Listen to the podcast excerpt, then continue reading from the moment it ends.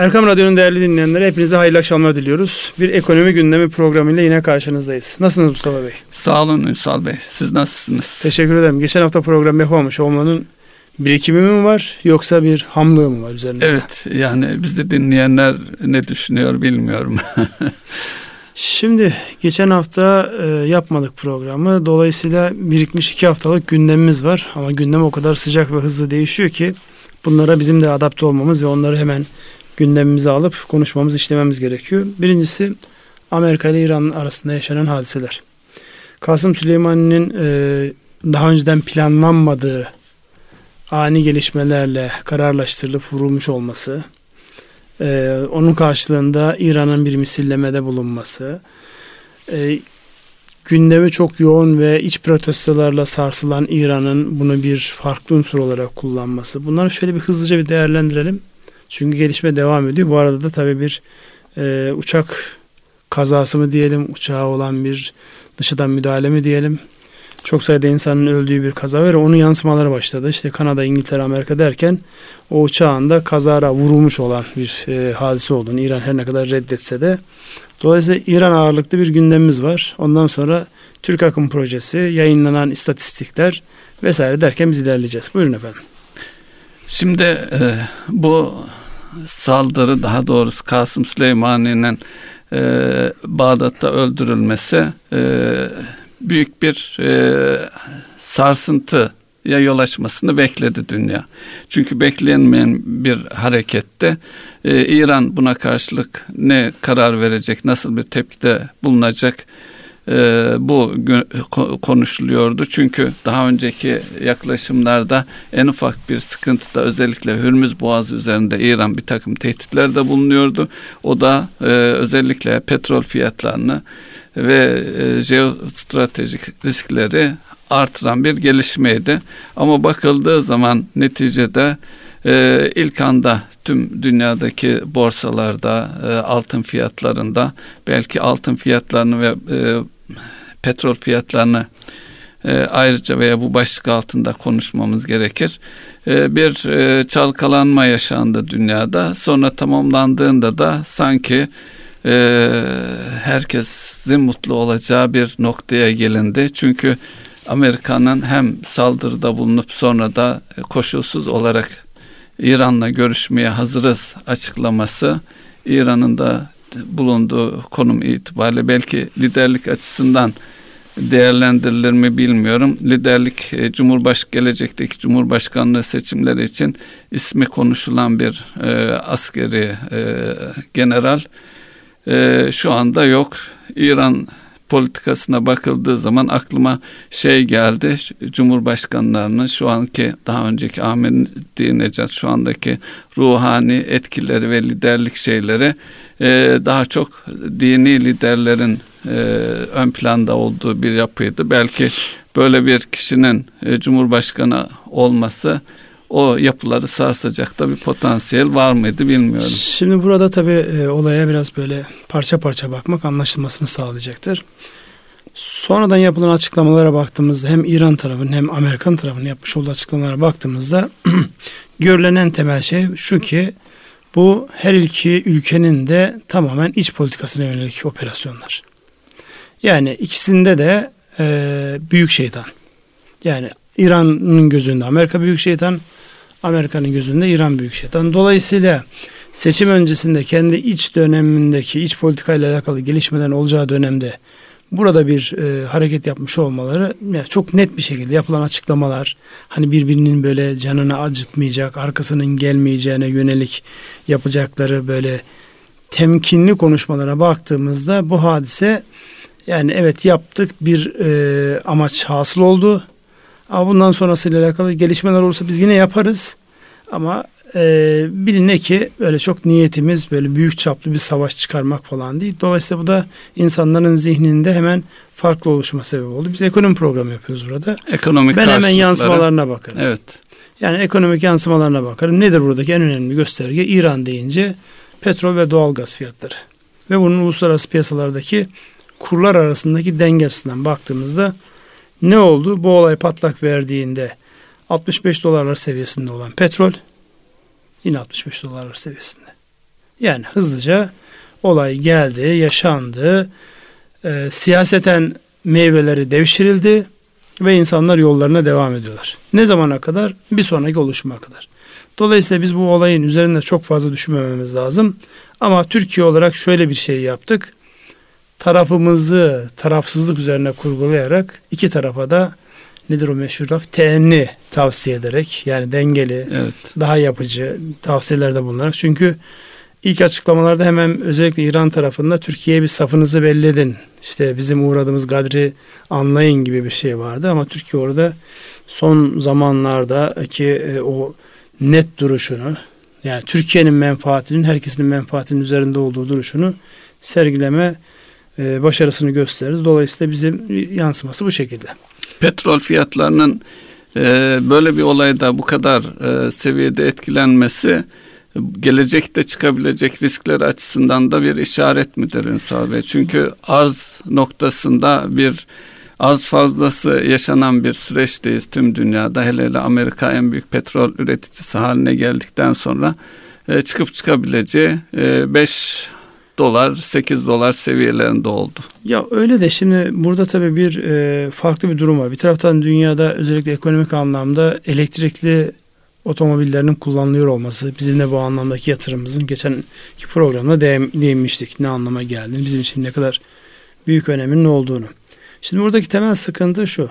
Her ne kadar elektrikli araçlar gelse dahi dünya hala fosil yakıtları tüketmeye ve fosil yakıtların bulunduğu coğrafyalarda operasyonların olacağının göstergesi bu. Yani şu an bir baktığımızda dünyanın en zengin petrol yataklarının bulunduğu Venezuela, İran, Suudi Arabistan, Körfez bölgesi.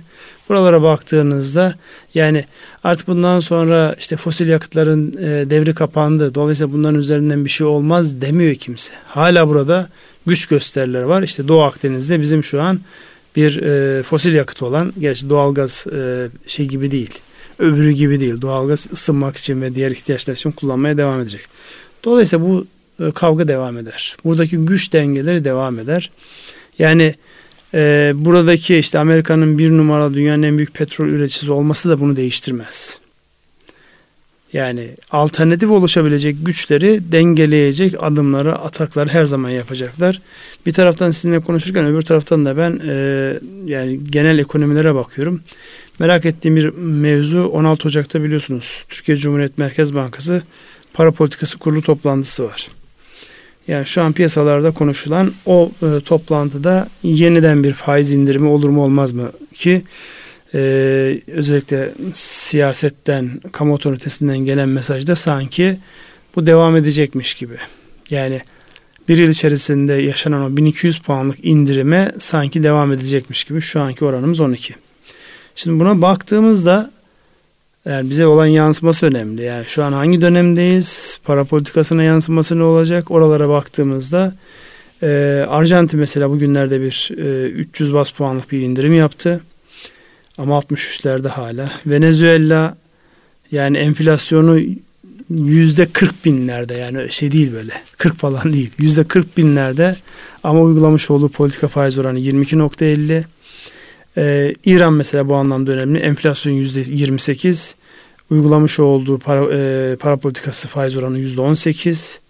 Nijerya o dengeli 11'e 13 şeklinde gidiyor. Bizim üzerimizde kim var? Ee, Pakistan var. 13.25 para politikası faiz oranı. Bir de Mısır var. Dolayısıyla biz 8. sıradayız. Yani en yüksek para politikası uygulayan ülke olarak. Şimdi buradan e, hareket ettiğimizde dışarı ama iç piyasayı etkileyen ana unsur, ana karar mekanizmaları var. Onları nasıl yansıyacak onlara bakmamız lazım. Peki Ünsal Bey enflasyon oranı tüketicide 11.84 idi. Evet. Faizde 12. Dolayısıyla bir indirim gelecekse daha önce Merkez Bankası Başkanı'nı da hatırlarsanız e, makul reel faiz gibi bir tanımı vardı. Ne kadar bir şey gelebilir? Artık e, çeyrek veya daha altında bir Yok, çeyreğin çeyrek, altında olur çeyreklerle mu olmaz yani ben e, hala alınmış olan hıza bakıldığında yani şöyle o bir zaman e, terse grafiğe, dönecektir. Reel grafiğe faiz. bakayım ama şimdi buradaki tabi belirlenen gelecekte eğer enflasyon beklentiniz aşağılarda bir yerdeyse ki Ocak her zaman bizim enflasyonu. her zaman bizim beklentimiz o yönde olmuştur. Dolayısıyla bunları böyle yan yana koyduğumuzda bizim şu an böyle çeyrek puanlık falan değil. Yani şu ana kadarki indirim rakamlarına baktığımızda 24'ten 19.75'e, 19.75'ten 16.50'ye, 16.50'den 14'e, 14'ten 12'ye. Yani 200 bas puan altında indirim olmamış son e, yürüyüşte. Yani burada 100 bas puan olsa 11 yapar.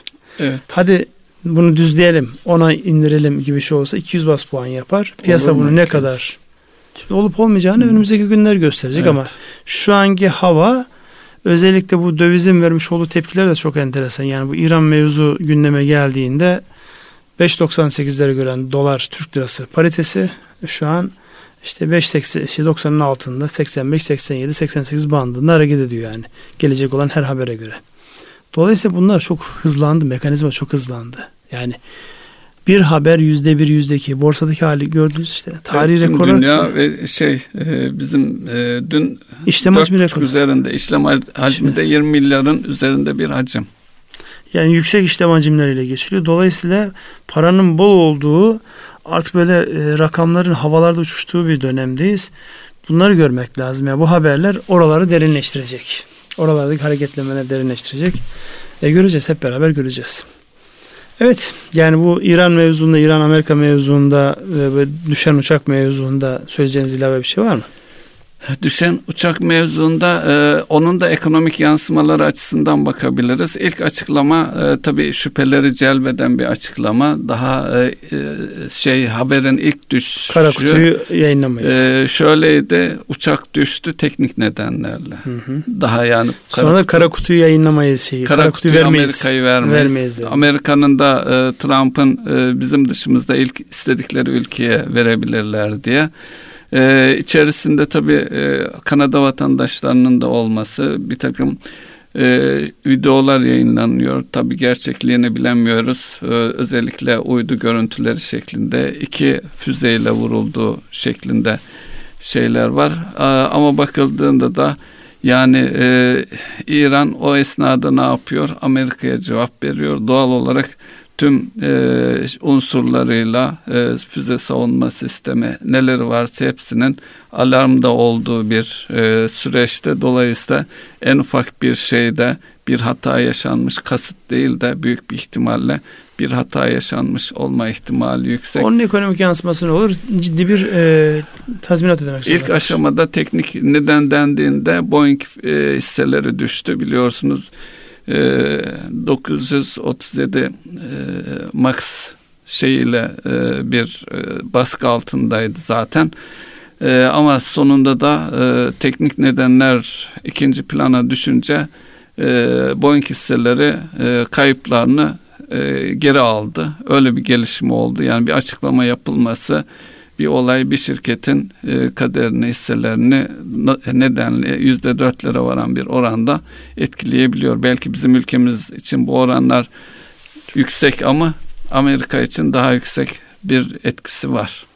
Evet yani ekonomide haber alınır, haber satılır. Evet. Bu hisseye de yansır, ülkeye de yansır. Peki buradan e, ilave olarak bir şey olmazsa ama benim dediğim gibi yani burada bir hadise olacak. O da e, bu e, uçak kazasından dolayı İran'a çok ciddi bir Baskı gelecek. finansal finansal bir baskı gelecek. Ödetecekler yani şey anlamda ödetecekler. Tazminat ödetecek. Evet, tazminat ödenecek. Evet, Türkiye'nin gündeminde olan bir başka madde var. Türk Akım Projesi'nin açılış töreni yapıldı çarşamba günü. Yani Rusya ile bir araya gelmiş olmamız Rusya açısından fevkalade önemli olan, Türkiye açısından da özellikle bu enerji geçiş hattı ve hub'ı olma noktasındaki Türkiye'nin kendisini konumlandırdığı tarafa hizmet eden ama bizden daha çok Rusya'ya hizmet eden bir şeydi. Doğu Avrupa'nın ihtiyaç duyduğu gazın Türkiye üzerinden işte Bulgaristan'a oradan Avrupa'ya verilmesi şeklindeki o projenin açıklama, e, açılışının yapılmış olması. Bu ne anlama geliyor? Şimdi bu biz batı hattından e, gaz alıyorduk. Dolayısıyla geçtiği ülkelerde kira ödüyorduk. Şimdi doğrudan alıyor olacağız ve üstelik bu batı hattı da tersine döndü. Yani bizden geçen gaz e, Bulgaristan ve diğer ülkelere de gidiyor olacak. Oradan da gelir elde ed- ediyor olacağız. İki hat bizi e, biri bizim için e, 32 milyar metreküp kapasiteli e, iki hat. Dolayısıyla bize ülkemizi stratejik bir konuma getirdiğini söyleyebiliriz. Ve bağımlılığınız da Bağımlılığımız da arttı ama e, TANAP da var o da şey e, inşallah Doğu Akdeniz'deki gazdan da pay alacağımızı düşünüyorum. O alternatiflerimiz çoğalacak. Stratejik önemimize yani e, enerji koridoru tabir ediliyor biraz daha arttı. Ama zaten Türk akımı Rusya ile en kötü olduğumuz zaman da bile stratejik bir şey olduğu için etkilenmemişti hatırlarsanız. Ya orada devletlerin birbiriyle olan ilişkilerinde çok enteresandır. Ben e, çok net hatırlıyorum. Bir taraftan işte Tiflis'i bombalarken, uçaklarla bombalarken Rusya yani onlara vermiş oldukları doğalgazı kesmediler, elektrikleri kesmediler. Yani dünya enteresan bir tarafa doğru gidiyor. Yani evet. işin içerisinde ekonomi varsa, ticaret varsa bir şey yapılırken öbürü bozulmuyor. Yani bizim işte İsrail'le olan ilişkilerimiz, Amerika'nın Çin'le olan ilişkileri, işin ucunda ekonomi olduğu zaman ki şu an e, siyasetin üzerindeki en büyük etkileyici unsur e, şirketler, ticari bağlantılar. Dolayısıyla dünyayı tek bir böyle küçük bir köye dönüştürme sürecinde bunlar önemli adımlar. Bu önemli adımların aşağı gelmesinden hep insanlar imtina ediyor. Devam edecek gibi gözüküyor. Devam edelim. Türk akımının bize getireceği ilave neler olur? Bu arada tabi zamanlaması çok enteresan oldu. İran, Amerika ve orada ortak bir dille e, bir e, uzlaşmanın ve iki tarafında sakin olması gerektiği ile alakalı bir açıklama. Sadece o açıklama oraya değil bir de Libya ile alakalı açıklama oldu biliyorsunuz. Çünkü şu an e, Rusya ile bu kadar yoğun ilişkiler içerisindeyken Libya tarafında da birbiriyle kapışan iki ülke modundayız. Oraya biraz değerlendirmek ister Şimdi misiniz? zaten e, bu e, tören, açılış töreni e, gaz ikinci belki üçüncü plana itildi. İlk planda konuşulan Suriye ve Libya tarafı. Libya'da da karşılıklı açıklamalar enteresandı. İki tarafında ateş iki tarafı da ateşkes çağrısı yapıldı. Artık e, bu Hafter tarafının Rusya tarafından desteklendiğini biliyoruz. Biz de meşru hükümeti destekliyoruz ve onunla da e, ülkemizi etkileyecek, o e, ülkemizin ötesinde tüm Doğu Akdeniz'i etkileyecek kri, kritik bir mutabakat denizle ilgili zapta imzalandı. Bunun etkilerine bakıldığında demek ki biz e, beklenti neydi? Sanki Rusya ile bu e, aramızda ciddi bir problem olacağı yönünde ama açıklamalardan anladık ki bu masada konuşulmuş şöyle veya böyle çözüme kavuşturulacak ve inşallah oradaki e, menfaatlerimiz de sonuna kadar muhafaza edilecek görünüyor. Tabi Libya şu gözle de bakmak lazım. E, özellikle a, batıya ihraç edilen petrol açısından en kat, kaliteli petrolün üretildiği devasa petrol yataklarının olduğu bir ülke. Ee, geçmişinde de bu Kaddafi döneminde de özellikle müteahhitlerimiz ciddi oralarda yatırımlar yapmıştı. Yine müteahhitlerimiz bugün de dahi oralarda bir takım fırsatları kovalıyorlar. Ee, karşılıklı uyum ve işbirliği olabilecek bir ülke. Ee, bir Libyalıların da gelip e, Türkiye'de iş kurabildiği, iş kurabilen Libyalıları hatırlıyorum. İş adamı şeyinde de profesyonel hayatta da bunu görüyor idik. Ee, iyi bir gelişme diye bakabiliriz. İnşallah savaşta kısa sürede anlaşma masasıyla sonuçlanır. Şimdi burada e, bizim tabii dikkat etmemiz gereken hadise Libya ile olan bu yakınlığımızı dünya nasıl okuyor? Yani baktığımızda burada kim var karşımızda? Bir kere Ruslar var.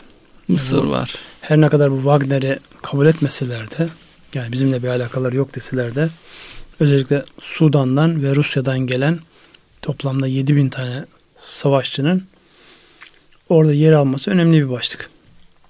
Onun haricinde Birleşik Arap Emirlikleri var. Mısır var. Evet. Suudi İsrail Arabistan var. var. İsrail. Suudi Arabistan var. Yani var oğlu var. Herkes var orada. Avrupa ülkeleri Avrupa var. ülkeleri zaten var. Özellikle Fransa bu anlamda son evet. dönemde hem Doğu Akdeniz hem de bu yapılanlarla alakalı enteresan bir tavır var. Bunun karşılığında bizim baktığımızda biz varız. Bir de Libya'nın şu an dünya tarafından kabul edilen resmi hükümeti var. Yani Türkiye'nin bu anlamdaki duruşunun ne kadar zorlu bir duruş olduğunu hatta e, bugün şöyle bir uluslararası medyaya baktığımda bu iş nasıl yorumlanıyor? The Economist'te e, enteresan bir yorum var. Bu olayı daha öncesinde Türkiye ile Rusya arasındaki Suriye'deki onların ifadesiyle kapışmayı yani Rusya'nın lehine geliştiğini, Rusya'nın bu anlamda istediği her şeyi elde ettiğini ifade ediyor. Libya'daki gelişmelerin de performansında Rusya ile olan e, görüşmelerde karşılıklı o pazarlıklarda oluşabileceğine dair bir e, yaklaşım var. Bu enteresan bir hadise. Dolayısıyla yüzyıllara varan e, ilişkilerimiz çoğunlukla da savaş yapmışız. Dost olduğumuz zamanlar neredeyse yok gibi bir şey. Evet. E, bir güçle tekrar e, dünya üzerinde karşı karşıyayız. E, ve Libya'da bir taraftan Hafter'i herkes destekliyor ama en güçlü destekçi şu an Ruslar gözüküyor. Öbür taraftan onun karşısındaki hükümeti destekleyen bir Türkiye ve oraya bizim asker transferimiz. İlginç gelişmelere sahne olacak bir dönemdeyiz. Ama kendi haklarımızı korumak, kollamak açısından böyle bir harekete fazlasıyla ihtiyacımız vardı. Ee, uluslararası camianın özellikle de ekonomi son zamanlarda Türkiye ile alakalı çok sert ve özellikle Cumhurbaşkanı'nı hedef alan e, yazılar vardı o, o şeylerde. Böyle de bir not düşmüşler. Yani bunun geleceği tamamen Rusya ile Türkiye arasında daha özeline değiniyor. Putin ile Erdoğan arasındaki e, gelecekle alakalı pazarlığın sonucunda bir sonuç çıkacak, bir paylaşım çıkacak diye bir yorum vardı orada. Onda bir Peki Ünsal Bey bu tam bu şeyler konuşulurken İsrail, Yunanistan ve e, Güney Kıbrıs bir anlaşma imzaladı. Tam da e, o e, anlaşmayı etkileyen bir e, şey. E, bunu nasıl değerlendirmek lazım? Bakıldığında aslında e, Mısır'la bak e, Mısır'la Türkiye arasında da bu şeydekine benzer bir anlaşma mümkün. Yani bizim Libya ile e, yaptığımız anlaşmanın benzeri veya oradaki kurallar Mısır'ın da işine yarıyor ama garip bir şekilde Mısır karşı çıktı. Ya Mısır'ın şu anki duruşu tabii e, özellikle bu seçilmiş Cumhurbaşkanı'nın devrilmesinden sonra oluşturulan yönetim ve sonrasına baktığımızda başka bir boyuta geçmiş noktada. Yani şu an kendi özgür iradeleriyle hareket ettiklerini zannetmiyorum. Yani orada Türkiye ile Mısır arasında bir yakınlaşma gelecekte olabilir mi? Yani iyi bir diplomasiyle olabilir ama şu anki Mısır'la olan ilişkilerimiz ona çok böyle imkan sağlayacak gibi değil. Özellikle Türkiye'nin son dönemde e, işte Cumhurbaşkanı e, nezdinde ve sonra da işte Dışişleri Bakanı nezdinde Cezayir, Tunus o bölgede yapılan görüşmelerin hepsinin temelinde anlıyoruz ki buraya yönelik bir şey var. Kaldı ki şu an Türkiye'nin desteklemiş olduğu e, ulusal mutabakat hükümeti e, dediğimiz şeyde daha çok batıya taraf olan tarafta. Yani aslında Hafter taraftarları şeyde e, Mısır'a yakın evet. olan tarafta. Dolayısıyla lojistik destek alma anlamında baktığınızda orada Mısır yani uzak mı duruyor hiç zannetmiyorum. Netice itibariyle eski bir yani Rusya ile olan eski bir şeyleri var. Muhabbetleri var onların. Dolayısıyla buradaki o beslenme noktasında işte paralı askerlerin Sudan'dan gelmesi, Sudan neresi hemen e, Mısır'ın alt komşusu. Yani böyle enteresan bir e, süreçteyiz orada. Dolayısıyla Türkiye ile Mısır yakınlaşır mı? Yani o İngilizlerin meşhur sözü var ya dost yok düşman yok çıkar var. Yani e, şu an eğer çıkarlar örtüşürse neden olmasın? Yani burada aslında şöyle bir bakmak lazım hadiseye. En sert görüşmelerin olduğu yerlerden çok sürpriz büyük anlaşmalar çıkabilir. İran'la Amerika arasında çok büyük anlaşma çıkabilir. Çin'le Amerika arasında şey yapabilir. Onun için dengeler çok hızlı değişiyor. Şey zamanında Obama zamanında İran'la masaya oturmuştu Amerika. Evet. Trump seçilmeseydi belki e, çok daha farklı bir konumda yani rollerini olacaklar. oynuyorlar. Birisi hazırlıyor, öbürü geliyor, farklı bir e, güce hizmet ediyor. Dolayısıyla yani o, ona o gözle bakmak lazım. Biz kendi açımızdan baktığımızda şu an Türkiye e, Libya'da oluşmuş bu hadiseyi daha sonra da yani bunlar bir mutabakatla hükümet kuracaklar. O hükümette hem e, Hafter tarafı olacaktır hem mevcut tanınmış olan hükümet tarafı olacaktır. Türkiye'nin de ne yapıp ne edip oradaki pozisyonu kaybetmiyor olmasıdır asıl olan. Evet. Geri kalanı yani teferruat, geri kalanı anlatılacak hikayedir. Asıl olan burada bir şey var. Akdeniz'den süpürülmemek adına, Akdeniz'de kurulan oyunun dışında kalmamak adına Türkiye'nin karşı komşularıyla yani burada artık karşı komşu Akdeniz'in karşı tarafı oluyor. Kuzey Afrika'daki bütün ülkeler oluyor. Onlarla çok iyi diplomasi ve e, iki tarafın da menfaatine olduğunun ortaya net konacağı e, çalışmalar yapması lazım. Allah e, bu anlamda çalışanların gayretini verimli eylesin. Amin. Dirayet versin. Bir aklıma şey geldi. Bu yabancı ülkelerde üs açma konusunda son dönemde dünyada böyle bir e, üssü olup da üs açıp da onu üssünü geri toplayıp giden bir ülke var mı? Amerika'sı, Rusya'sı. Dolayısıyla bizim de orada askerimiz çıktığına göre, askerimiz oraya ulaştığına göre orada bir şey elde ettik ve kolay gelmeyeceğimizi de gösterir herhalde. Ya şimdi gitmek gelmek mevzundan ziyade orada tabii e, hangi amacı korumak. Yani burada mesela evet. özellikle Türkiye'nin yapmış olduğu, Cumhurbaşkanı ağzıyla yapmış olduğu biz resmi bir davet aldık. Dolayısıyla artık oraya gitme hakkımız doğdu. Şimdi bu gitme hakkı doğma ifadesi oradaki bu hakkı muhafaza edecek gelişmelere doğrudan müdahil olmayı gerektirecek bir başlık. Dolayısıyla yani Türkiye e, son dönemdeki özellikle işte bu istihbari anlamda, ekonomik ilişkiler, siyaset anlamında bölge oyuncusu olmak zorunluluğunu bir kere daha hissetti. Bu zorunluluğu mecbur kaldığı için değil, bilerek, isteyerek, planlayarak, uzun vadeli vizyonunu ortaya koyarak bir strateji var diyorsunuz artık. Var olmak zorunda. Olmazsanız işte boğuyorlar. Her taraftan boğuyorlar. Yani düşünebilir misiniz? Doğu Akdeniz'de bir sürü kaynak var ve o kaynakları size kimse koklatmıyor. Yedirmek istemiyor. Yani şimdi bunun da eğer dışında kalırsanız yani bir müddet sonra başka taleplerinin de e, rızacısı olursunuz, razı olursunuz. Gelir tepenize binerler. Onun için burada e, gerçekten bazen böyle insanlar abartılı buluyorlar. Diyorlar ki işte ne var olma mücadelesi. Şu an dünyanın her tarafında özellikle İslam coğrafyasındaki güç olabilecek bütün ülkeler aslında var olma savaşı veriyor. Dünya yeni baştan yüzlerce yıllık bir e, oyunun kurgulaması peşinde. Dolayısıyla siyasette, devlette olmak da, güç olmak da böyle bir şey. Onların gereği yapılacak. Biz siyaset e, programına doğru kayıyoruz Ekonomi e, neticede siyaset, siyasetin e, uzantısı. Ekonomi Kesinlikle. için yapılıyor dedik ya Ünsal evet. Bey. Şimdi burada e, özellikle e, Libya e, tezkeresi sonrasında bakmış olduğumuz şeylerde eskiden çok daha böyle dengeli yaklaşan işte Suudi Arabistan gibi ülkeler artık Türkiye'yi aleni bir şekilde kınar hale geldiler. Bu da kendi iç politikalarında ne kadar sıkışmış olduklarını bence göstergesi. Yani Türkiye'nin özellikle dünyada belli güçlere karşı vermiş olduğu mücadelenin geniş halk kitlelerindeki e, pozitif yansımalarından siyasetleri rahatsız oluyor. Dolayısıyla onu da görmek lazım. Verilen tepkilerin bir kısmı içeriye, kendi içlerine güç göstermek adına yoksa yani orada Hani söylesene, söylemesene. Türkiye bildiğini gene okuyacak tabi orada. Ama diğer ilişkiler ne oluyor, bozuluyor mu onu çok kestiremiyoruz. Çünkü bir taraftan da biz ülkemizin gelişmesi için e, yabancı yatırımcılara davette bulunuyoruz.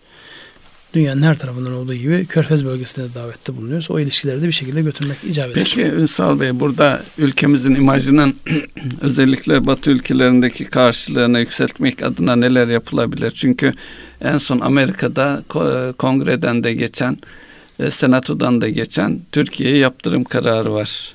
12 e, maddelik bir e, listeden 5 tanesinin başkanın uygulamak zorunda olduğu ifade ediliyor. Dolayısıyla bizim de e, orada e, kulis aşaması aç, açısından neler yapmalıyız? Nasıl bir sonuç doğurur? E, bizim Şimdi, ekonomimiz açısından. Buradan baktığımızda tabii Türkiye'nin tarihi e, geçmişiyle değerlendirmek icap eder. Yani Türkiye e, dönüp geriye baktığınızda e, birçok dünya ülkesini rahatsız edecek bir geçmişe sahip etkilediği o periferi dediğimiz etki alanına baktığımızda Osmanlı'nın Osmanlı coğrafyası sadece Osmanlı coğrafyası değil bir de İslami kimliğiniz var. Dolayısıyla İslam kimliğiyle baktığınızda en son büyük işler yapmış bir gücün e, kalıntısısınız yani. Mirasçısı. Alakamız olsun olmasın netice itibariyle onun devamısınız. Evet. Ne, ne yaparsanız yapın. Siz demesiniz bir de tarih size bunu diyor. Dolayısıyla atılan adımlarda insanların bundan rahatsız olması ya da kendilerin eski Osmanlı coğrafyası dediğimiz topraklarda yapacakları girişimlerin önünde Türkiye'nin hep böyle ne yaptığını merak edeceklerdir. Onun için yani Türkiye'nin varlığı bir kere bu insanların hesap yapmalarında dikkat almak zorunda oldukları bir unsur. Bu nasıl bertaraf olur? Zayıflarsanız bertaraf olur. İçeride birbirinize düşerseniz bertaraf olur. Kendi iç problemleriniz dışarıdaki gelişmeleri görmenizi engelleyecek pozisyona gelirse otomatik olarak bertaraf olursunuz. Dünya ne tarafa doğru gittiğini bile görmezsiniz. Çünkü kendi iç problemlerinizde.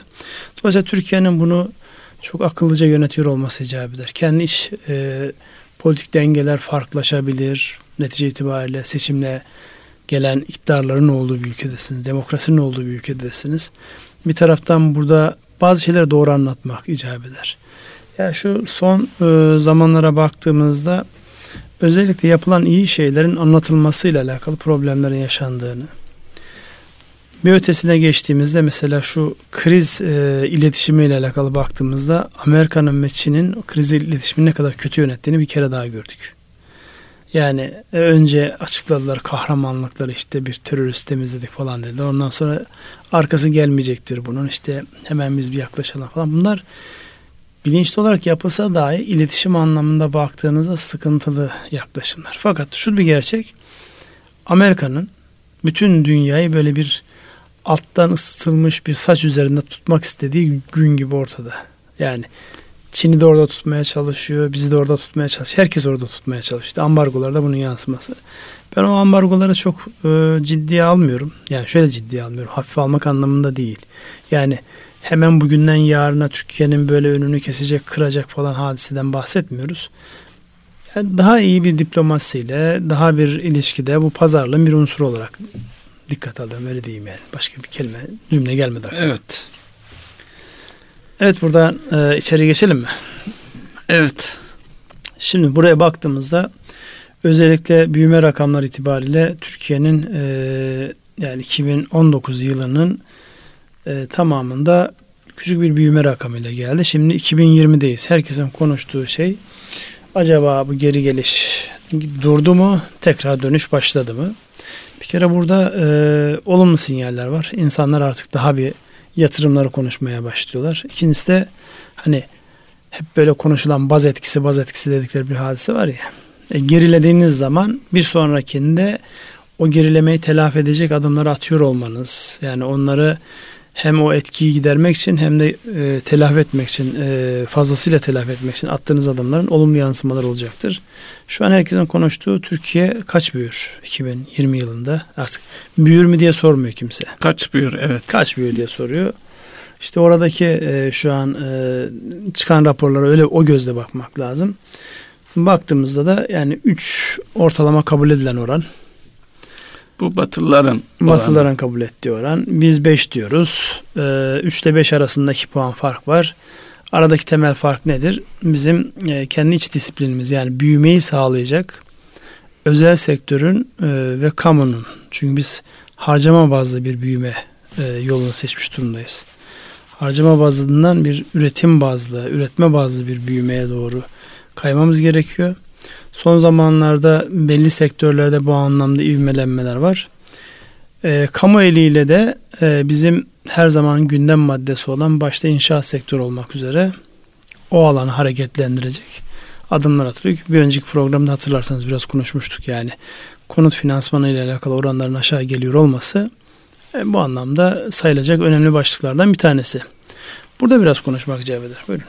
Bankalar ne yapıyor şu an? Ee, tabii kamu bankaları eliyle konut e, finansmanı makul daha doğrusu konut alacakların aylık ödemelerini rahat yapabileceği bir e, taksit büyüklüğüne geldi. En önemli göstergelerden bir tanesi de buydu. Orada e, ö, geçtiğimiz aylardaki konut tarafında e, hem ipoteklik konut satışlarında ciddi bir artış yaşandı hem de e, birinci el konut satışlarında 50 binlere varan bir artış yaşandı aylık olarak. Tabi aşağı yukarı 850 1 milyon e, adet seviyelerinde bir konut stokumuzdan bahsediliyor. Bunun büyük kısmı İstanbul'da ve bu konutların e, ciddi bir bölümü de e, üst segmenti yani lüks konutlar idi. Tabi buradaki lüks konut tarafındaki satışta bir e, bu değerli konut vergisiyle ilgili bir etkilenme oldu. Piyasaya yansıması henüz o verginin uygulanıp uygulanmayacağı, erteleneceği gibi bir takım Cumhurbaşkanlığı ofisinden de açıklamalar var ama netlik yok. Ama bu açıklama bile e, bir anda e, bu birikmiş stoğun satılması ve eritilmesinde bir sıkıntıya neden oldu. Yani o tarafta alınıp satılma şeyi yok. Çünkü bakıldığında Fikirtepe'de bile sıradan denebilecek bir konut 5 milyon sınırını geçebiliyor. Ee, bu tür konutlar var Ünsal Bey şeylerde. Sıradan bir konut 5 Sıra, yani evet yani 100 metreyi biraz geçtiği zaman 150-200 metreye yaklaştığı zaman o rakamları geçiyor. Tabi bu e, rakamlardaki konutu alan yani vergisine bakıldığı zaman sanki kira öder gibi bir durum oluyor. Tabi rant amacıyla daha doğrusu konut değerinin artışı amacıyla alımlar vardı o alımlarında şu an itibariyle konut fiyatları nispeten e, makul olduğu ve e, yeni e, inşaat maliyetlerini e, yansımadığı için kolay satılır görünüyordu. O yani lüks sınıfa giren konutlarda bir beklemeye neden oldu. İnşallah o sağlıklı bir düzenlemeye çevrilir. Çünkü toplumsal karşılığında da yani e, konutu değerli bir konutu var oturuyor ama e, geliri o vergiyi ödemeye elverişli değil. Bu insanlar ne yapacağı e, sosyal bir e, soruna neden olabilir idi. Şimdi tabii konut, buradaki yani konut sektörünün bu fiyatlarla yani bankalar hangi marjı koyarsa koysun. Yani önce biz zaten konutun kendi fiyatı alınma sınırının dışına çıkıyor. Şimdi özellikle mesela e, el birliği sistemi Türkiye'de evet. giderek yaygınlaşan bir mekanizma. Siz onun detaylarını biraz daha biliyorsunuz. O sektörle yakından ilgili olduğunuzu bildiğim için. Mesela orada talep edilen rakamlar maksimum bildiğim kadarıyla 400-500 bin lira bandındaydı. Ki o 400-500 de yeni yeni gündeme gelen evet. bir başlık. Daha önceden 200 bin lira bandındaydı. Ee, evet 200 e, bin lira bandında. E, o da bir e, faizsiz finansman modeli, modeli olarak son e, yıllarda e, cazip hale gelen ve bilinirliği artan bir sistem. E, o da e, bir e, el birliği insanların bir araya getirildi. Tabi e, insanların kendiliğinden bir araya gelmelerinin mümkün olmadığı çünkü tanıma ve güven duymaları gerekiyor. Bu ihtiyacı e, bu konudaki faaliyet gösteren şirketlerin karşıladığı ve gruplar oluşturularak karşılıklı e, işbirliği, el birliği, kuralı, e, bir takım e, geliştirilmiş ürün haline getirilmiş modellerle bir alternatif olarak duruyor. Tabii bunun en önemli e, karşılığı da maliyetin yani konut edinmede en düşük maliyetle çünkü finansman maliyeti ortada olmuyor. Sadece konuta erişiminiz zamana yayılmış oluyor. Bu da bir alternatif model. E, Şimdi bu arada bu vesileyle öncelikli olarak bu el birliği sisteminin e, Türkiye'de gelişmesinde e, önemli katkısı olan rahmetli Emin Üstün evet. abimize rahmet dileyelim. Evet rahmet dileyelim yani, çünkü e, gayretli böyle çok yoğun çalışan e, Türkiye'de özellikle e, atıl kaynakların ya da tasarrufla nelerin yapılabileceği noktasında önemli bir liderlik yapmış kişi. Dolayısıyla bu tip insanların başlatmış olduğu bir süreç. Burada özellikle enflasyonun yüksek olduğu dönemlerde yani bankacılık sektörünün insanlara cazip gelmediği dönemlerde finansman maliyeti anlamında yani kendi içerisinde bir dengeleme modeli var tabii ki orada. Ama finansman maliyeti anlamında herhangi bir yükün gelmediği bir mekanizmayı ülke ekonomisine katmış olmasından dolayı yani aslında önemli bir başarı. Evet. Ee, özellikle bu mikrofinans noktasında e, Bangladeşli bir e, Muhammed Yunus e, böyle bir şey yaptığında e, biliyorsunuz Nobel ekonomi Nobel ödülünü almıştı. Aslında almıştı. bu o, ondan aşağı kalma bir model değil. ve hala etkileri var. Burada tabii e, sayının hızla artıyor olması buranın acilen düzenlenmesi gereken bir alan olduğu noktasına da dikkat çekelim. Evet. Ve o modelin bundan sonraki şeyde yayılacağını da görüyoruz yani çok net bir şekilde görüyoruz. Şimdi bu konut fiyatlarıyla bir taraftan da bu modelleri değerlendirdiğimizde yani kopuyor sistem kopuyor. Artık yani 150 bin liraya daire var mı şu an büyük şehirlerde? Ee, yok. Şöyle bir şey var. Şu ana kadar gayrimenkul sektörümüzü de bir değerlendirmekte e, yarar var. Şu anki birikmiş stok e, ülkedeki insanlarımızın ihtiyacının üzerinde e, lüks segmente sahip bir stok. Halbuki bakıldığında hele hele zaman zaman konuşuyoruz. Deprem riski nedeniyle yaklaşık bakanlığın açıklaması da 14-15 milyon adetlik bir konut stoğumuzun yeniden e, yapılması gerekiyor. Ama bu konutların artık makul fiyatlarla e, eriş, makul erişilebilir fiyatlarla yapılması gerekiyor. Bir diğer husus da kentsel dönüşüm ihtiyacı önümüzdeki dönemde özellikle İstanbul gibi şehir merkezlerine yakın yerlerde e, artık orada bir rant oluşturulmayacağı söylendiği için bu insanlar bu konutlara sahip olan insanların kendilerinin e, binalarını yıkıp yeniden yapmaları gibi bir ihtiyaç hasıl oluyor. Dolayısıyla bu konut sektöründe de finansman modelleri açısından da yeni bir bakış açısını gerektiriyor. Burada bir fırsat var. Bu el birliği sistemi Onu gösteren başka da. bir şey daha var. En son e, to, toplu konut idaresinin yapmış olduğu kampanyada. Yani 100 bin konutluk 100 bin konutluk kaç kişi geldi? Milyonun üzerine talep geldi. Evet. Dolayısıyla yani 100 bin konutluk yere milyonun üzerinde o özellikleri taşıyan insanlar varsa bir kere şu bir realite. Türkiye'de yani her ne kadar genç jenerasyon sahip olma, edinme arzusunu kiralamaya doğru evrilse de bizim geleneksel kodlarımız hala mülk sahibi olma noktasında bir psikolojinin devam ettiğini gösteriyor. Yoksa 1'e 10 bir talebin gelmesini başka türlü izah edemeyiz. Çünkü insanlar yani sadece talepte bulunmuş olsa tamam ama bir para da yatırıyorlar oraya. Yani sembolik de olsa bir para yatırıldığı için yani bu talepler öylesine talepler değil. Gerçekten arka tarafının desteklenebileceği şartların haiz olduğu bir e, talep gibi gözüküyor. Dolayısıyla e, ekonominin geleceği açısından da böyle bir talebin olması önemli. Ama o talebi nasıl karşılayacağız? Yani bu batıdaki gibi özellikle Almanya özel, özelindeki gibi şehir merkezlerinin dışında hızlı ulaşımla şehir merkezlerinde gelip çalışıp akşamda dönüp Döneceği, e, evet. yerlerin tasarlanmasına ihtiyaç var. Akıllı şehirlere bu anlamda ihtiyaç var. O akıllı şehirler mevzu yani bundan sonraki süreçte çok fazlasıyla gündemimize gelecek, gelmeli de. Aksi takdirde şehirde oluşan özellikle bu arsa kıtlığından dolayı oluşan rantın yani bir müddet sonra sizin cümlelerinizde hep makul olmak diye bir kavram kullanıyorsunuz. Makullük olan ne? Kaç insan 3 milyonluk 5 milyonluk evi alabilecek pozisyonda ülkede? Geneline baktığınızda evet. tamam refah seviyesi artıyor. E, kişi başına milli gelir 10 bin dolar ama bir ortalama rakam yani. Öbür taraftan da işte asgari ücretle alakalı geçtiğimiz haftalarda konuşmuş olduğumuz işte 2324 liranın konuşulduğu bir ortamdayız. Onun için bunların değerlendirmesi icap ediyor. Yeni bir bakış açısına ihtiyaç var orada.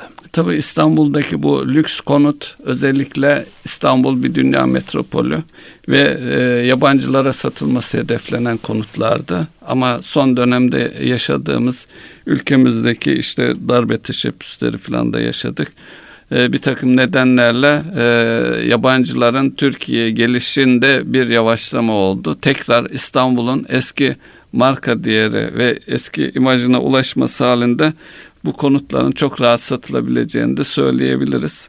Yine turizm açısından bir gelişme var. Bu e, büyük gemilerin, kruz gemilerinin Türkiye e, özellikle İstanbul'a gelişlerinde bu yıl ciddi bir artış bekleniyor. En büyük e, miktar e, 2012'lerde yaşanmış, 2018'lerde hiçbir gemi gelmemiş. Dolayısıyla bir takım yatırımlar da var Galata Port gibi. Onlarla birlikte e, Türkiye'ye yönelik e, yani zenginlerin dedi, seyahat ettiği gemiler bunlar.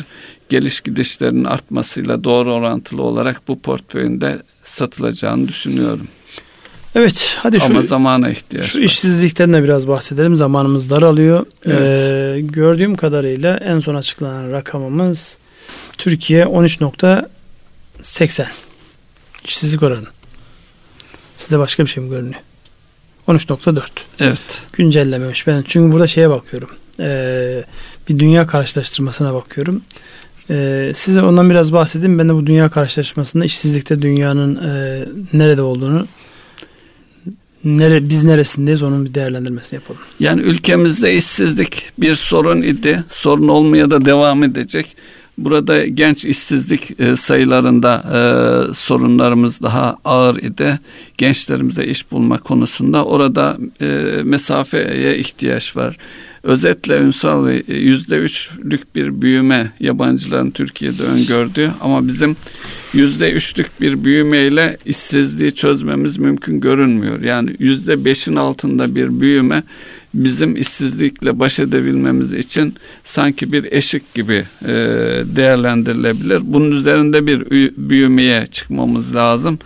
E, yatırımlar belki gündeme gelmesi lazım. Yatırım henüz şu anda reel sektöre baktığımızda yatırım e, iştahını çok fazla göremiyoruz. Turizm canlı, canlı geçirdiğimiz için turizme yönelik yatırımlarda bir iştah var. Ama e, diğer üretim sahasında da e, bir hareketlenme yok. E, belki burada dış ticaret, e, ithalat, ihracat oranlarına da değinilebilir. Oradaki açıklanan endekslerde de ihracat birim değer endeksi ve ithalat birim değeri endeksi açıklandı. Orada da yüzde iki ihracatta azalma var. E, ithalatta da yüzde altı buçuk bir azalma söz konusu endeks itibariyle. Yani genel ekonominin bütünlüğü açısından bakarsak başka işsizlikle baş etme noktasında, çözme noktasında neler e, yapılabilir Ünsal Bey? Şimdi sizin de söylediğiniz gibi buradaki tabii temel yaklaşım özellikle istihdamı artıracak e, yatırımların olması. E, şu an bu yatırımlarla alakalı henüz daha e, insanlar evet ben yatırıma giriyorum noktasında değil. Çünkü onun sağlayacak olan finansman imkanları şu an henüz daha e, tam net olarak insanların önüne gelebilmiş değil. Kaldı ki özellikle bu tabi biz genel işsizlik oranından bahsediyoruz. Yani şu ana kadar görmüş olduğumuz en yüksek oran 14'ler. Ee, uluslararası raporlara baktığımızda e, Türkiye'de işsizlik oranının artacağına dair e, raporlama yapan, tahminlerde bulunan yerler var. Daha aşağı geleceğine dair tahminler var. İşte Türkiye'nin de kendisiyle alakalı biçmiş olduğu belli tahminler var. Ama şöyle bir e, az önce de e, size söylerken baktım ekranda e, baktığımda mesela işsizlik oranı anlamında en yüksek ülke Güney Afrika. %29 işsizlik var. Genel işsizlikten bahsediyorum. Genç işsizliğe geldiğimizde burası biraz daha yukarılara vuruyor. Nijerya %23, İspanya %13 ve Türkiye hemen arkasından yani İspanya'nınki 13.9, Türkiye'ninki de 13.4. Dolayısıyla buradan baktığımızda yani biz ilk 5-6 ülke arasındayız. Bizden sonra Brezilya, İran, İtalya gibi devam ediyor. Yani bizim çözmemiz gereken temel unsurlardan bir tanesi. Bir de özellikle e, siyaseten baktığımızda bu taraf insanların doğrudan etkilendiği ve kararlarını siyasi tercihlerini yaparken kullandıkları bir alan. Dolayısıyla bunu e, devlet yönetiminin göz ardı ettiğini düşünmüyorum ama ve lakin şartlar buna el vermeli. Özel sektörün daha fazla yatırım yapacağı ve lokomotif sektör dediğimiz başta inşaat olmak üzere turizm, tekstil gibi yani işsizliği nispeten büyük oranda absorbe eden sektörlerin tekrar hareketlenmesini sağlayacak atılımlara ihtiyaç var. İnşaat tarafı belki daha da belirleyici olacaktır Ünsal Bey.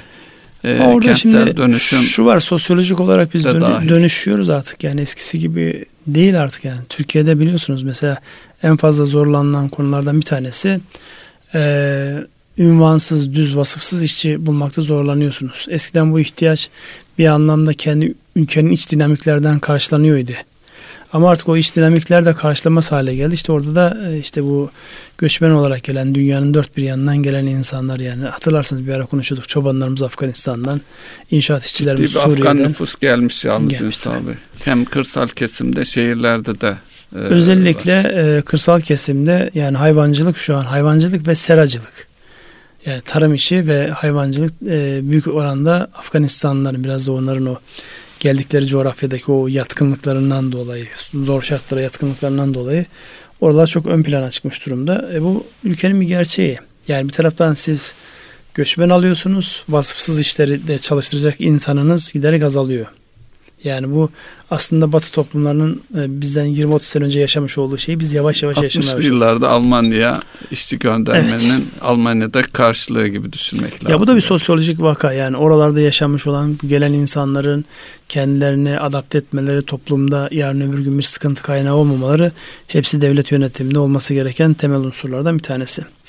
Evet biz şimdi bir sürü konumuz var bir de bir hafta ara verince e, konular birikmiş. Genel anlamda şu an özellikle e, bir değerlendirme yapacak olursak bir iki dakika içerisinde hemen toparlayıp e, kapatalım programı. E, işletmelere yansıyan ve hane halkına yansıyan yönüyle bu gelişmeler ne diyor? Yani 2020'ye çok hızlı başladık. 2020 2019'dan daha sakin geçmeyecek belli yani. En azından siyaset gündemi evet ve dünyanın bu dengeleri noktasında daha hareketli geçecek. Fakat bizim açımızdan pozitif e, zihinlerin pozitife daha e, hızlı algıladıkları bir döneme giriyoruz. Burada işletmelere ne tavsiye ediyorsunuz siz gittiğiniz işletmelere? E, işletmelere şunu tavsiye ediyoruz. Bir kere kendi işlerine bakıp kendilerinin sahip olduğu potansiyelin e, farkına varmaları ve e, kendi işlerinde dışarıya baktıklarında da bir takım fırsatlar ve tehditler sürekli değişen dünya ve ülke koşullarında bunun farkında olmak. Bunun için de öncelikle kendi işlerini özellikle lider kadroların, e, şirket sahiplerinin, kendi şirketlerinin e, özellikle insan kaynağından başlayarak insan kaynağının ne düşündüğü, neyi beklediği, e, nasıl gördüğü, nasıl yaklaştığı, eğer bunların ipuçlarını alabilirlerse, çünkü problemi yaşayan genellikle problemin çözümünü de bilir. Ama içinde bulunduğu koşullar ve değişik nedenlerle veya yetki karmaşası nedeniyle çözüm için adım atamaz. Kendi içini düzenleyen, rehabilite eden şirketler için e, iyi bir dönem yaşanabilir 2020 açısından. Peki burada özellikle son dönemde e, şunları duyuyoruz. Bir taraftan bu finansal daralmanın getirmiş olduğu yeniden yapılandırma süreçlerinin ötesinde bir taraftan da işleri iyi olan firmalarda bir bölünme parçalanma süreçlerini duyuyoruz. Yani çok sayıda firma özellikle yeni jenerasyonun devreye girmesiyle beraber e, bir böyle iyi giden süreçte hadi ayrılalım noktasına geliyor. Burada insanlara böyle özetle ne tavsiye ediyorsunuz siz? Ee, bu özellikle aile iş, işletmelerinde duygusallığın ön plana çıktığı bir durumda yaşanmaya başlıyor. Ee, burada kendi gerçekliklerine, fırsatlara bakıldığı zaman bölünüp e, son 10 yılda geldikleri mesafeyi geriye dönüp tekrar önümüzdeki bir 10 yılda tamamlamayı hayal ediyorlar. Tabii bunun için de çok fazla hesap kitap yapmadan da duygusal şeylerle işte e, iki kardeşli bir şirket diyelim. ikinci nesil çocuklar gelmiş bir şeyler yapmak istiyorlar. Bir koltuk talepleri var.